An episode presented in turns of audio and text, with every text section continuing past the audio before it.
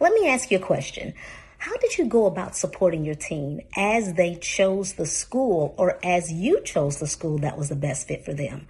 Did they choose it or did you choose it? Uh, I was unable to handle just the fact of maybe things not working out and then my daughters being able to say, well, I never wanted to go to that school anyway, or I knew that would not be a good fit.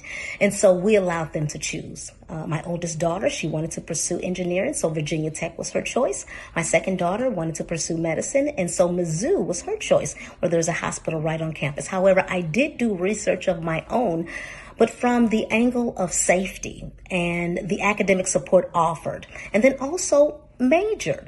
Did they have the major that my daughters wanted to pursue? Other than that, they made the choice. How about you? I'm Dr. Michelle Lloyd. Short Cast Club